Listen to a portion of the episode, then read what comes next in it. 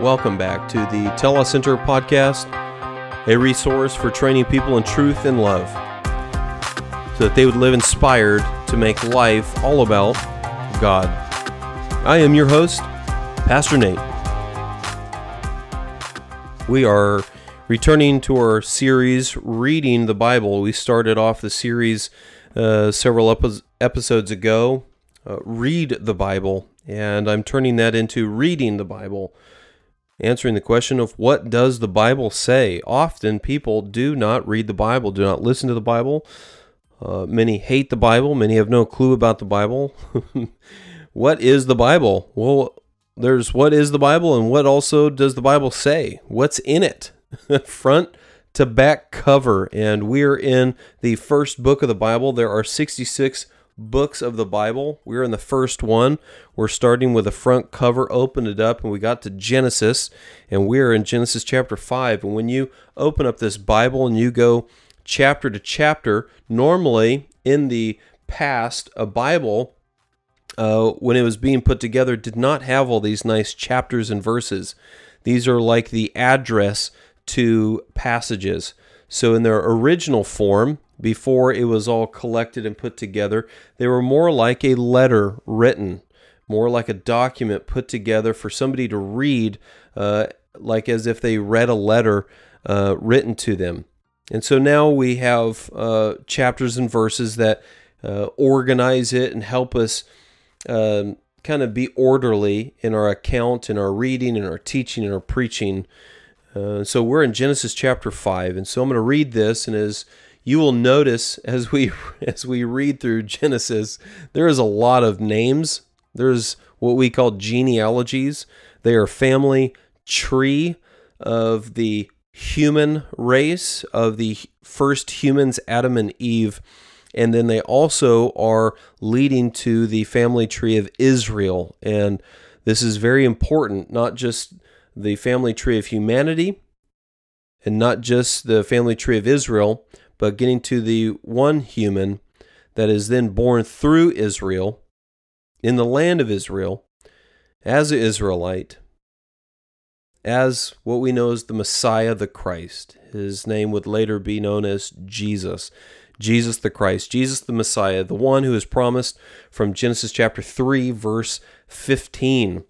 And so you can go back to that chapter, read it, or you can go back to that episode and you can listen to that as we walk through this. So I'm going to read, uh, like I've done before, Genesis chapter 5. After I read it, then we will go uh, uh, section by section, verse by verse, kind of a thing. Context is so important when reading this. So let me read Genesis chapter 5, verse 1.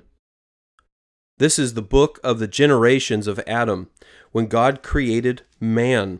He made him in the likeness of God.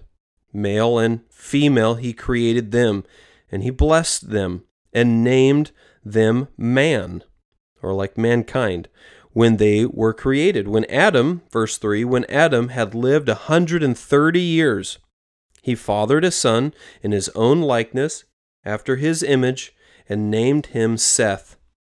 The days of Adam, after he fathered Seth, after uh, were 800 years, and he had other sons and daughters. Thus all the days that Adam lived were 930 years, and he died. Verse 6 When Seth had lived a 105 years, he fathered Enosh. Seth lived after he fathered Enosh 807 years and had other sons and daughters. Thus all the days of Seth were 912 years, and he died. Verse 9 when Enosh had lived ninety years, he fathered Kenan. Enosh lived after he fathered Kenan 815 years and had other sons and daughters. Thus all the days of Enosh were 905 years, and he died. Verse 12 When Kenan uh, had lived 70 years, he fathered Mahalalel. Kenan lived after he fathered Mahalalel 840 years and had other sons and daughters. Thus, all the days of Kenan were 910 years, and he died. Verse 15 When Mahalalel had lived 65 years, he fathered Jared. Mahalalel lived after he fathered Jared 830 years and had other sons and daughters. Thus, all the days of Mahalalel were 895 years, and he died. Verse 18 When Jared had lived 162 years, he fathered Enoch. Jared lived after he fathered Enoch 800 years and had other sons and daughters. Thus all the days of Jared were 962 years, and he died. Verse 21 When Enoch had lived 65 years, he fathered Methuselah. Enoch walked with God after he fathered Methuselah 300 years and had other sons and daughters. Thus all the days of Enoch were 365 years.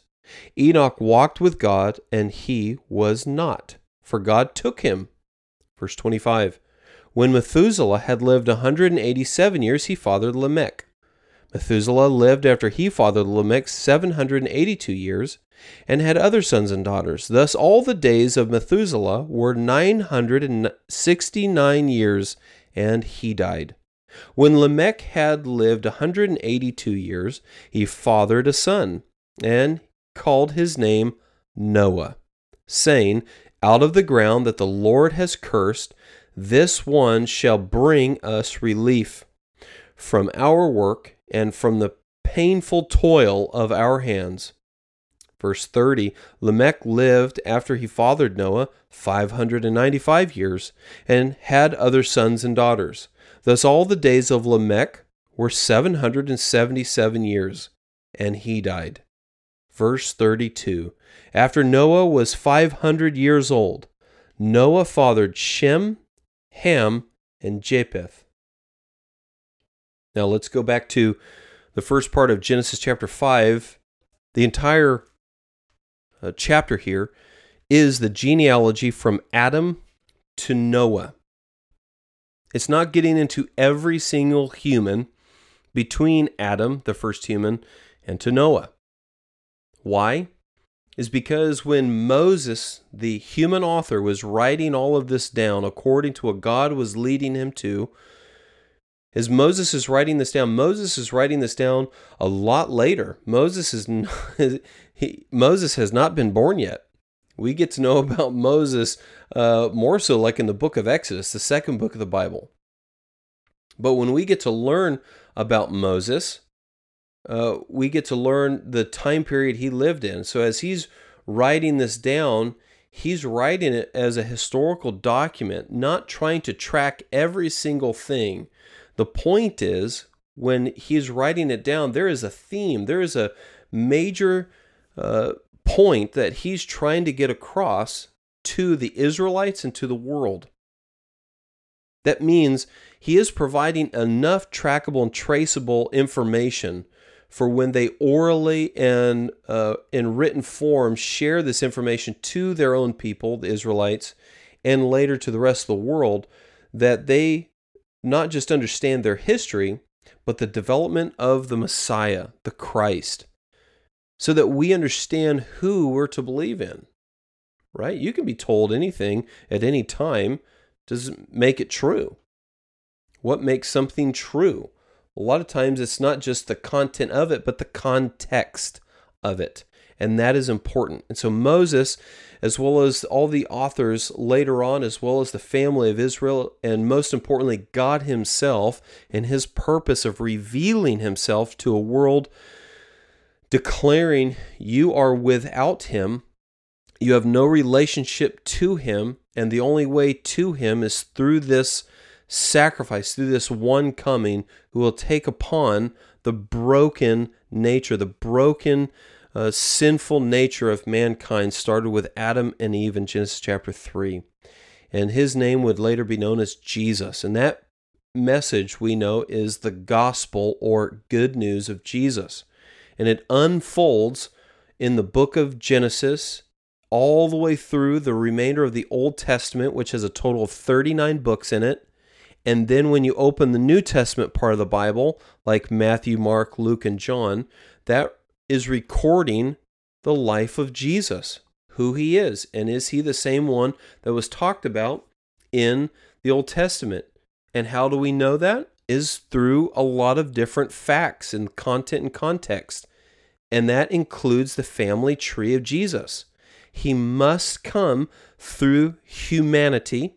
So, Adam in his nature, specifically, then a group of humanity that will then be located later on in the country of Canaan, which later then is renamed to Israel. And through that piece of property, Israel, and through the people of Israel, we would know he is the one. That's one of countless promises and prophecies about Jesus. And so when we're going through Genesis chapter 5, the family tree, it provides helpful information, the longevity of life, the starting of of uh, humanity, the the interesting scenarios in which the next generation comes. Who are they? It doesn't give us a lot of characteristics or personalities. It kind of just this is a statement of fact. Who lived? Who came after? Kind of some of the main characters, and in that we learned that there is a connection from Noah all the way back to Adam. And when that's the case, we then learn that later on there's other Bible passages that talk about Noah. It's not just what you'll learn here soon about Noah and his ark, Noah's ark, but there is a lot more passages saying, look how Jesus is connected to humanity and to the Israelites. All of these people are known. They were relationally known, they're historically known, they're biblically known. This is the revelation of God to the world. He does not hide himself. He reveals himself and he reveals himself consistently and constantly. He is who he says he is. So when we're in Genesis chapter 5 here, verse 1, it says, This is the book of the generations of Adam. Now, in verse 1 on, when it talks about Adam, it doesn't talk about Cain, Abel, or any of the sons and daughters mentioned in chapter 4, the preceding chapter. It really just goes from Adam to Seth. Well, we get that at the end of chapter 4. It says in verse 26 to Seth, um, uh, also a son was born, and he called his name Enosh. And so we get this point where we have the mention of Seth and Enosh, but the last part of that verse is the most important. At that time, people began to call upon the name of the Lord. What was not happening to some of Adam and Eve's children? They were not calling upon the name of the Lord. They were rejecting God, just like many people today. Our hearts can easily reject God for all various reasons. But Seth and the people and Enosh are now looking upon God. So you have in chapter 5, verse 1 and 2, the recording. This is like summary verses, kind of recapping from Genesis chapter 1, 2, 3, 4, and saying, hey, there's a connection and there's a plan of God. So, verse 1 this is the book of the generations of Adam. When God created man, he made him in the likeness of God. What is the likeness again of God? That man is a living, uh, domin- not domineering, but a someone who can rule, someone who can have dominion. He's not an animal. I know that there's scientists today that look at the biological makeup of humanity and they'll start to use genome or genes and they'll look at the DNA and they're looking at history and they're saying um, humanity has evolved through millions and now billions of years and look how we're how close we are to a chimpanzee's DNA. Well, there's a lot of things to refute that scientifically immediately a kind of a joking, fun one is our body is physically made up of a large percentage of water. You know, some say 60%, some say 70, 75%. Either way, it's a lot. So, am I related to the ocean? am I related to a river? There just because there might be some things part of us doesn't mean we are it. Doesn't mean we are an animal. Doesn't mean we are chimpanzee. Doesn't mean we are related to a similar same ancestor. But what we are related to is the same creator. And that's where um, a lot of people keep getting it wrong. And I understand that some might have grown up in certain schools and education now that are advocating this from very young, preschool, kindergarten, all the way to the universities and graduate schools. And now it's in our healthcare system throughout the world. And that's not the recording of the Bible or history or biology. We start to see that we're in the likeness of God, that He created us in His image. Another phrase later on, the Latin phrase is the imago Dei. And the imago Dei helps us to understand that we're in the image of God, that there is a connection to God that is different than an animal, an insect, a tree, an ocean, a galaxy, a star, a universe, a moon, or planet. That we're living and breathing. We are thinkers, we are lovers, we are relational. We also dominate. We have dominion over the world, over the animals or the fish of the sea, the animals of the ground, we're able to multiply image bearers of God in our likeness. So therefore, we multiply as humans. We don't multiply from animals to humans or humans to animals or a mix or or a weird type of um, blend of of, of animals. We're not that.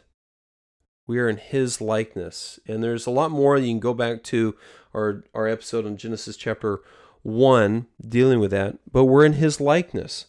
There's a relationship to him. We have a soul, we're, we're life, but what we're not, we are not God. And that's what happened in Genesis chapter 3 when we have Satan or the serpent in the garden with Adam and Eve, and he's tempting them to believe that if they eat of the tree of the knowledge of good and evil, they will become not just like God, but they will become basically better than God. God Himself. They will have the same knowledge of Him. And that's what people are trying to do today, even. They're trying to be God. They're trying to be knowledgeable as God. They're trying to get as much information as if information is transformative to uh, our nature or to our uh, divineness, our ability to be omni, uh, omniscient or omnipresent. You know, we have a lot of 21st century technology that we can learn something across the world in split seconds as if we were there or as if we're watching a video and we see it. But that's still not the case. We are always limited because we're in the likeness of God, we're not God. We'll try to fight that. We'll try to use technology and sciences to develop otherwise, but it will be a failure in the end because we are not Him. That is not his purpose. And still, yet, we have in verse 2 male and female, he created them, talking about Adam and Eve, and he blessed them and named them man. Uh, he He's focused on mankind when they were created. He said, This is a good thing in Genesis chapter 1. I want this to happen. This is part of my plan. This is what I want. A lot of people try to figure out, man, what what should I do in life? What's my purpose in life? What am I doing? You might be a, a, young kid even thinking about that, but often it comes later in life. Some people call it like a midlife crisis. Some people are having a midlife crisis in college or in their 20s. Sometimes there is a questioning of life when you've tried to fill up on life and it just does not have a filling effect. Some people capture it as a hole in the heart. Why? Is because you're trying to find your purpose and identity in yourself or this world instead of your creator. What does he want? And when we have our hearts and our minds aligned to him, aimed by him and to him, we start to actually understand the very purpose of our life, what he wants. We now are being oriented by a North Star. God Himself. He's now directional. He's now showing us purpose. And He calls it blessed, happy. This is a good thing. So, verse 3 when Adam had lived a 130 years, he fathered a son in his own likeness and after his image and named him Seth. And so we have not Cain, not Abel, or the others, we have Seth. And this is quite a long time, you know, 130 years. Average lifespan today is ranging from 70 to 80 years. You know, uh, there's a lot of kids not making it to then. There's definitely people living past then to their 90s and to their hundreds. Uh, but here they're blowing right past that and having kids at an older age. Some people think this is a metaphor of timeline, but this is actual literalness. And a lot of times people think Genesis or um, main passages in Genesis, like the beginning chapters, are allegories that they're not literal, but they actually are. They actually create also a timeline, not just of a family tree, but they help us track the age of the earth, the age of God's creation, which we'll discuss that in some other episodes. And there's a lot of resources that uh, show you that. And again, um, those that believe in evolution or, or hard core for that, they will try to debunk the chronology of the Bible and the chronology timeline of the world and claiming it is millions, now billions, if not trillions years old. But here we are, 130 years he had lived, and, he, and father and a son. Now, some people are thinking, I'm going to have babies uh, when I'm 18. That was kind of the common thing in the 20th century and before now in the 21st century, people are not having babies, not having children ever, or if they do, they want to be really old. Uh, when I say really old, I mean 30s or 40s. And even later, you know, some um, actors, actors and actresses, and some uh, popular figures in the United States have chosen to wait till their 50s you know, some people in business, they've waited till their 50s, some in their 60s to have kids because they wanted to focus on their early years. Sometimes they focused on their early years unintentionally. They just wanted to have fun and they weren't really thinking about having children or children are a burden for people. You know, the list goes on, but here we have that uh, at an older age, Adam is having kids and he's not dead yet. Did not kill him. And in verse uh, 4, the days of Adam after he fathered Seth were 800 years, and he had other sons and daughters. Thus, all the days that Adam lived were 930 years, and he died. And out of all of chapter 5, we see that Methuselah is the oldest of them all. And all of this, what's interesting is from verse 3 to 5. You know, in verse 3, when Adam had lived 130 years, he fathered a son in his own likeness after his image. That means that whether you're Adam or Methuselah, young or old, that you are in the same likeness. So Seth is in the likeness of Adam, Adam is in the likeness of God. And what's interesting is there's still a difference, right? is there's a likeness, an imagery that's coming from God that He intends. Well, that likeness gets duplicated, gets replicated, and continues on in a multiplication form. And that's where we have children making. you know, we have the sex, we have the conception, we have the birth, and then we have the raising, the training them up, and they age, and that's kind of a, a positive thing. Now, there's not always a positive thing that happens uh, with kids, whether um, something might happen with a pregnancy, something might happen in the, the birth, something might happen in their childhood years, or they reach the age uh, of 30, 40, something happens. Or they live a full life. Maybe they go to 80, 90, 100 years old. But today, even, we're still not a Methuselah. we're still not a Seth or, or an Adam. We're not 930 years old. And there's reasons for that in what we can speculate, uh, assume, presume, as well as really kind of lock down um, biologically, scientifically, biblically, is that God, in His uh, purposes and his plans started to remove the ability to live long on the earth. And we see that in Genesis chapter 2 and 3, where God basically said, if you do this, then I'm going to let death enter. That's the concept. And so it becomes a natural death that occurs. And next thing you know, instead of old age for everybody, it starts to become younger and younger and younger, and people start to meet a younger age and a younger death. And that's where we're at today. And there's a lot to that. We'll address that later. And in verse 6, when Seth had lived 105 years, he fathered Enosh.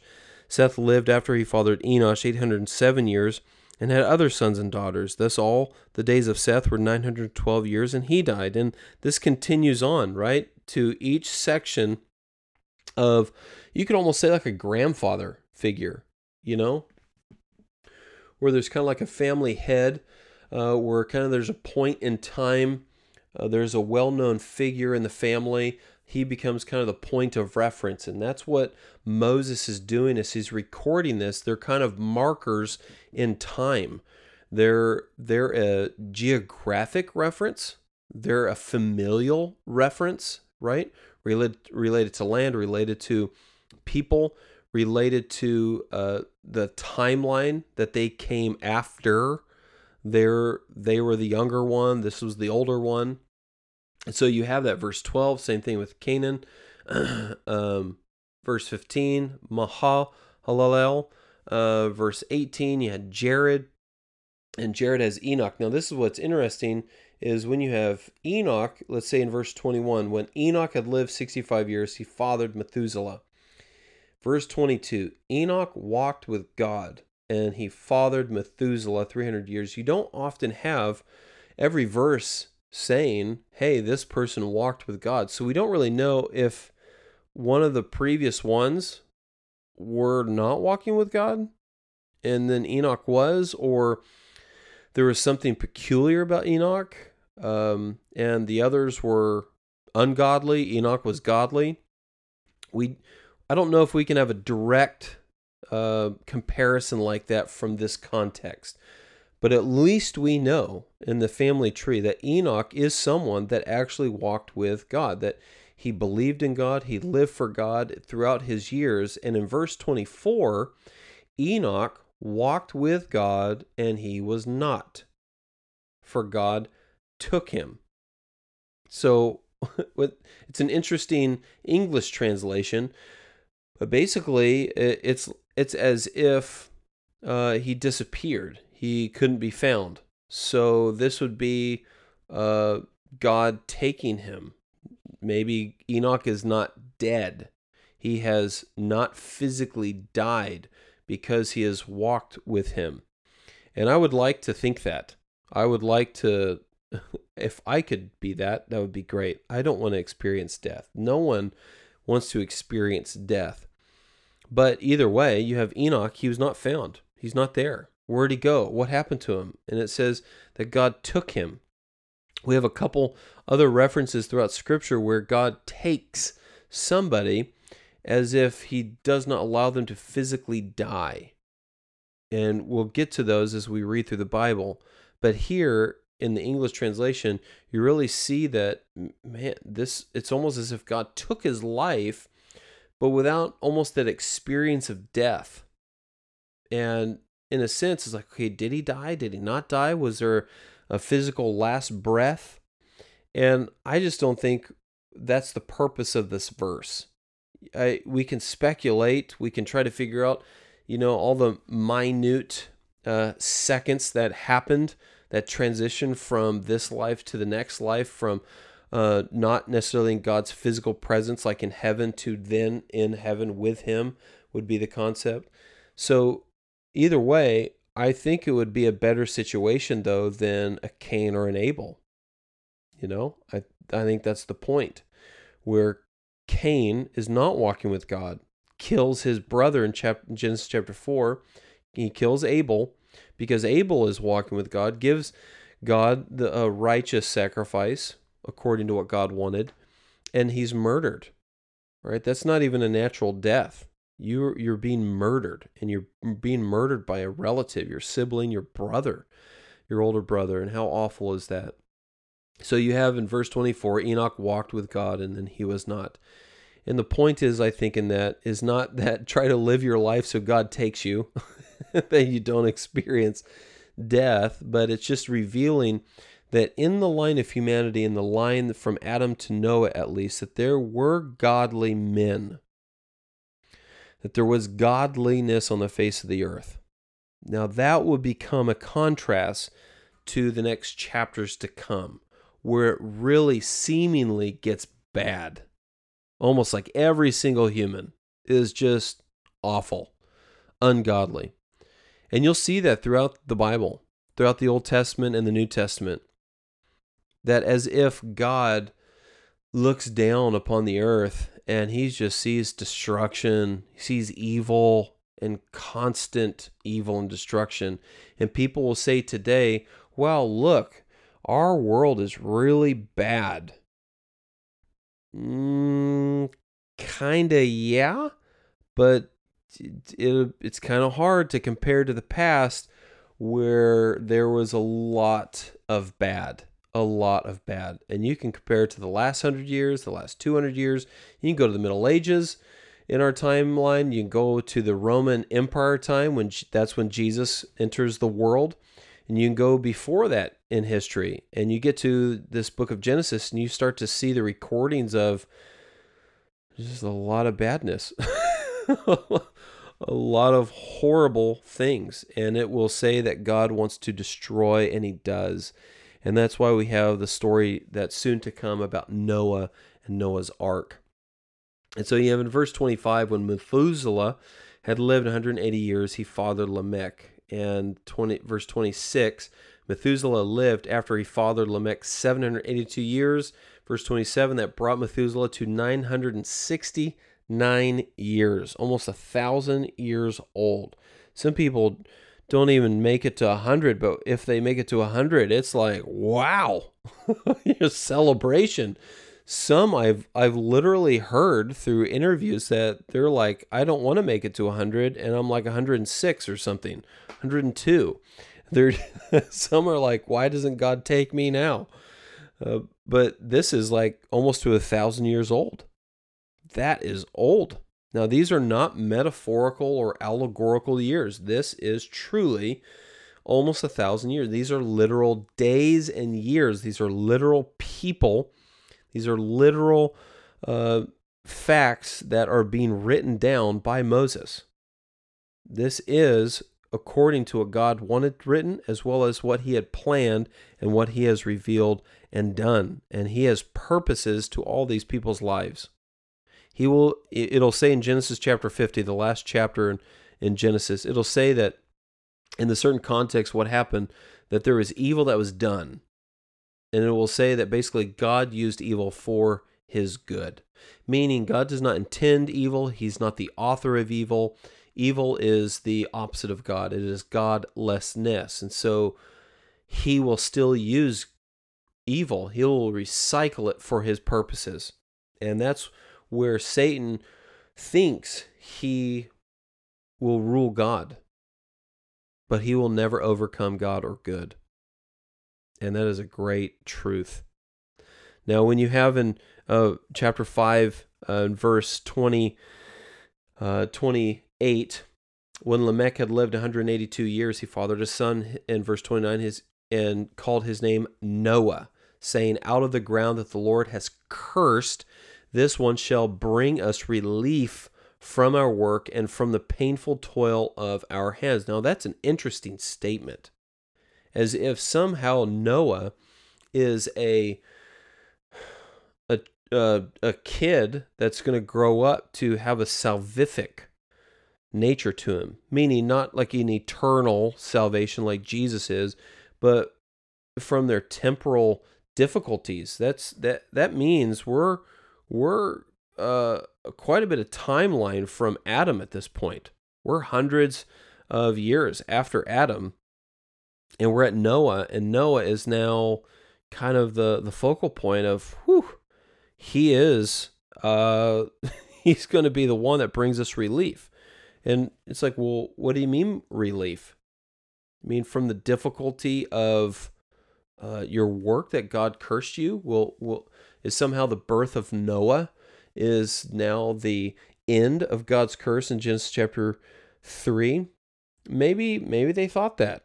You know, that's it's a difficult thing to really narrow in this verse to say that's the case. You know, as if uh, they're putting all of all of their hopes on Noah, or it's just kind of giving us a definition to Noah that there's a greater purpose to Noah's life that they not they don't necessarily know. But it does say that there's a relationship to Noah and God that there's a purpose. And now Lamech is saying that there's going to be a relief from our work, from the painful toil of our hands. Well, that relief might be from the ungodliness that's continuing, not merely the curse. So the contrast from the next chapters is a lot of evil that happens, and there's very few that walk with God. So maybe this is what is really being captured is the contrast of the hopefulness of this child to be raised, to be known, to be the one that gives relief. Or, as Moses writes this down, what Lamech was thinking is that there is a future propheticness to this that that God will have judgment on on these people. But it's again, it's hard to really interpret what Lamech is thinking. You, you can take it for face value, and I think that's the best way you can. And the you can build on context later, but still yet there's something unique about Noah. I think that's the general concept Moses is trying to get at, Lamech was trying to get at, whether they really knew the full extent, or at least Lamech, um, if he didn't know it, it was going to unfold. So you had in verse 30, uh, Lamech lived after he fathered Noah 595 years and had other sons and daughters.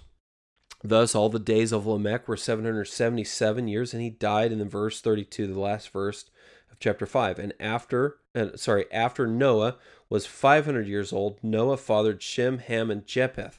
And so here is setting up for the next uh, chapters or the unfolding of humanity, the unfolding specifically of Noah's family and the evil on the earth.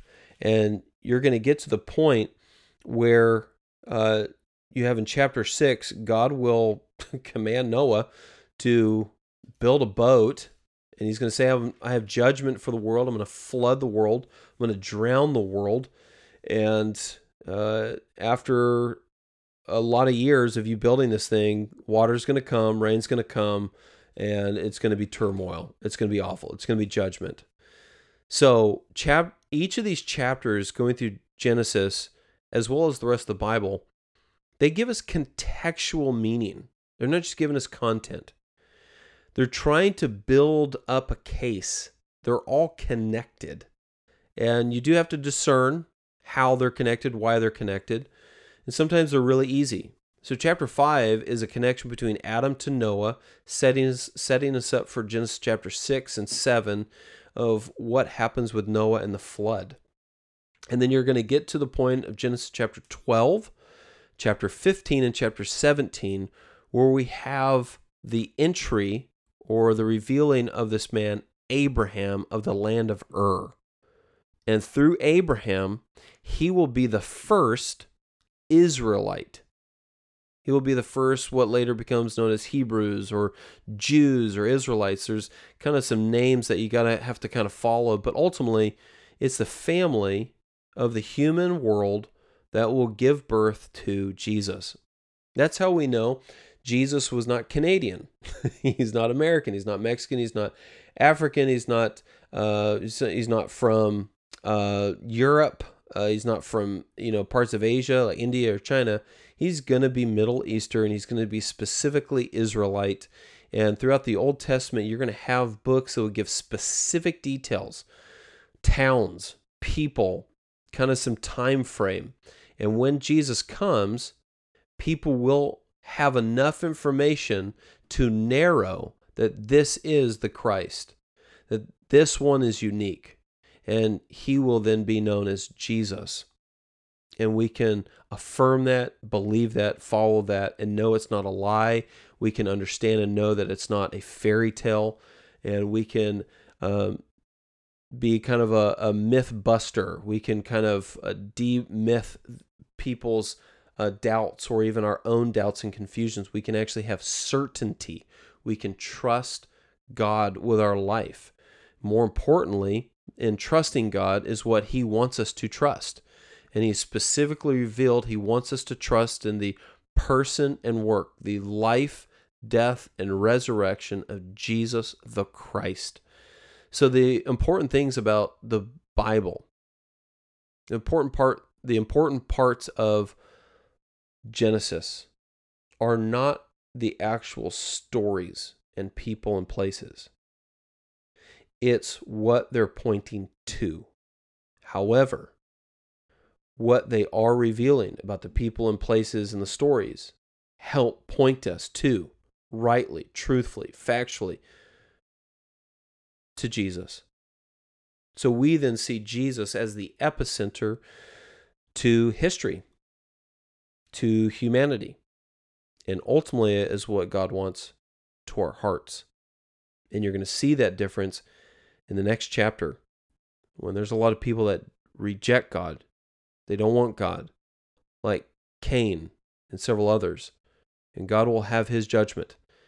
And as Jesus said, and as uh, books of the Bible have said, there will be a final judgment where God's patience will run out.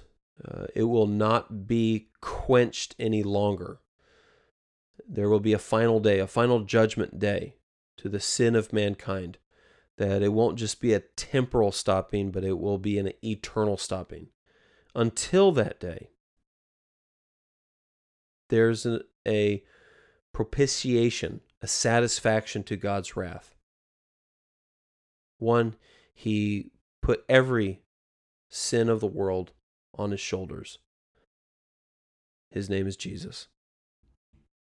Came to live, to die on a cross, to resurrect the third day.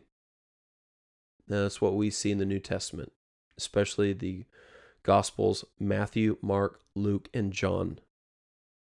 What great truths to read, to know about, especially in our day and age. Dig into God's Word, discover who He is. He promises to reveal Himself in this world and in His Word, and especially what then is known as the living Word, Jesus. Oh man, that's great news. It's beautiful. Well, I'm looking forward to continuing the series. We have a lot, uh, we have a lot longer to go. Uh, but it is worth it. It is worth it. We'll also start to add some episodes in uh, about certain topics. So we will address those hopefully more in shorter versions.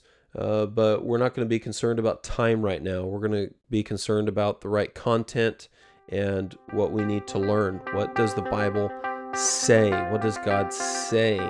And we want to be reading the Bible. So until next time, Pastor Nate out.